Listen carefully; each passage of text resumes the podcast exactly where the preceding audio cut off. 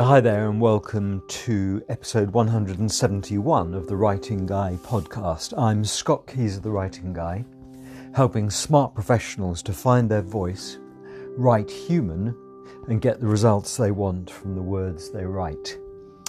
Today is the 18th of August, and on this day in the year 1850, a very famous French writer died, and his name was Honoré de Balzac, who uh, was a novelist and playwright who wrote over 40 novels, uh, most notably the ones that you might have heard of uh, are La Comédie Humaine, the human comedy, uh, which is an, a multi volume, it's an absolute kind of magnum opus, um, which I have to confess I've not read.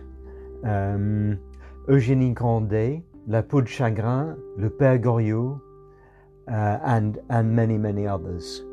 He died in Paris at the age of 51, having written, having been incredibly prolific uh, in that relatively short life, and is regarded as one of the founders of realism in European literature.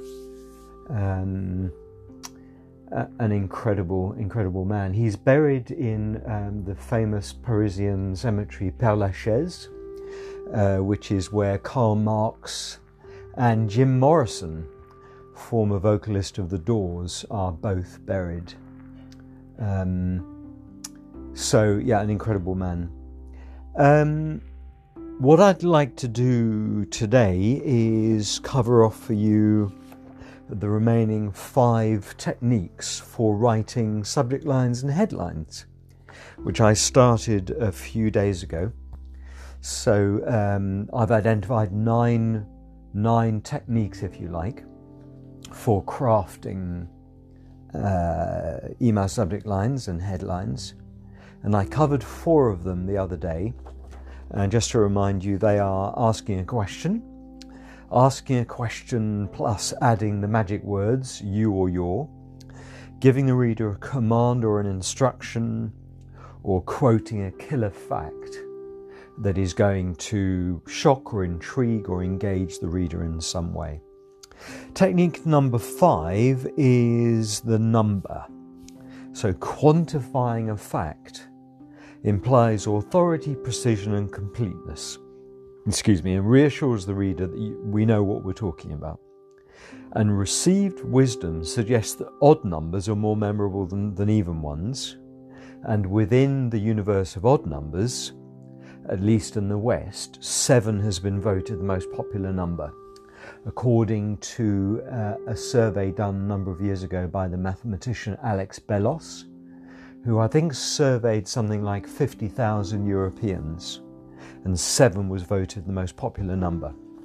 Um, so, no, so either the number seven or numbers with seven in them um, are, are, are useful. They tend to be more memorable. So, as an example, we might say uh, whistleblower disclosures up 17%. Um, 37 tips for getting your blog read. Seven simple six pack exercises using the alliteration of the three S's. Seven simple six pack exercises. 17 ways to generate more leads. And of course, the most famous of all, the strapline of my first book, Winner Takes All, uh, which was seven and a half principles for winning more bids, tenders, and proposals. Uh, the half principle being uh, crafting a powerful executive summary. Uh, so there's a little a shameless plug for one of my books. Um, the next technique is in writing good headlines is what I call the twist or the surprise, also known as the pattern breaker. So this this basically pulls the rug from under the reader by leading them down one thought path, only to ab- abruptly change direction at the end. Uh, and the Economist are past masters at this. Um, so th- this was quite a well-known 48 sheet outdoor poster. Uh, uh, I think now known as an OOH out of home medium. Uh, and it was a quote in inverted commas which read, I never read The Economist, And underneath, the author of the quote was management trainee, aged 42. Uh, the implication being that if you don't read The Economist, you're going to stay. You're not your pro, your career is is going to stall uh, and falter, and you'll you'll end up at the ten-year-old age of, of 42, still being a trainee. Uh, another Economist one is in opinion polls. 100% of Economist readers had one. Quite cheeky. Um, that uh, reading The Economist enables you to be opinionated or at least to have an, a, a, an informed opinion on what's going on in the world. Uh, and then another kind of uh, pseudo quote Economist readers welcome, quote unquote. And underneath, sperm donor clinic. So think about that for a moment. Uh, and then finally, um, a, a more kind of popular, if you like, example of the twist or the surprise or the pattern breaker. In February, Kanye West gave Kim Kardashian a diamond encrusted Rolex. Three months later, they were divorced. So, what we're doing is we're leading the reader down one particular thought avenue or thought path, and then we're at the last minute, we're abruptly changing direction. Uh, the next technique is the juxtaposition or contrasting pairs.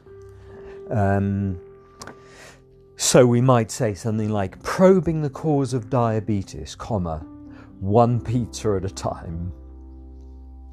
Cash if you die, cash if you don't. Uh, that was an actual headline for a life insurance product. Uh, here was an Open University subject line Get a degree without going to uni. So, obvious juxtaposition or contrast. You can get a degree without necessarily going to university. Um, the next one is from an academic paper uh, around, uh, around uh, proletarian policies, political policies. Live working or die fighting, colon. How the working class went global. Uh, and then this was actually uh, another Economist headline uh, when Barack Obama was US president. Um, and it just said, I think it was on the front cover, just said, Putin dares, Obama dithers. So you've got the caesura in the middle, which is the pause in the middle marked by the comma. Putin dares, Obama dithers. And you've got the alliteration of the two Ds. Uh, so that's the, um, another example of juxtaposition. We can use wordplay as well, or double meaning, or double entendre to use the French. So we might say, wake up to the importance of sleep. Uh, old age, colon, a thing of the past. Um, and then in the era, well, this is an old one, in the era of when Volkswagens were had this reputation of just never breaking down. Um, this is this is uh, rather a sweet one uh, because Vol- Volkswagen owners uh, are a little bit cultish. There are Volkswagen clubs all over the world, and the, the headline was Ever heard people talking about their Volkswagens? They go on and on and on, which I think is quite sweet. And then finally, uh, we can use uh, the, the, the ninth and final technique, at least of the ones I've, I've identified, uh, is we can use the headline with a stand, what I call a stand first underneath it. Uh, so we can grab the reader's attention with a dramatic headline, then give an expla- explanatory one liner known as a stand first underneath it. And the economists use stand first a lot uh, in their articles. So we might say something like HMRC is closing in, that's your headline. And then the stand first could be new tax laws are making it harder to set up offshore tax havens. So we're giving, a li- we're giving the reader a little bit more information.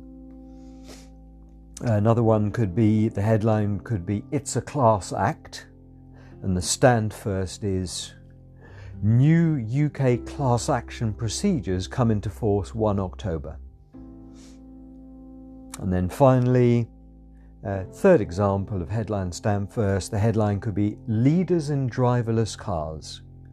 And the stand first reads What happens when left wing politicians confront new technologies? So there we've got a total of nine ways of grabbing the reader's attention uh, through, the, through either a headline uh, or, in the case of an email, a subject line. So I hope that's useful and interesting, and uh, let me know how you get on applying some of those. And um, I'll see you here tomorrow for episode 172. Thanks for listening. Bye now.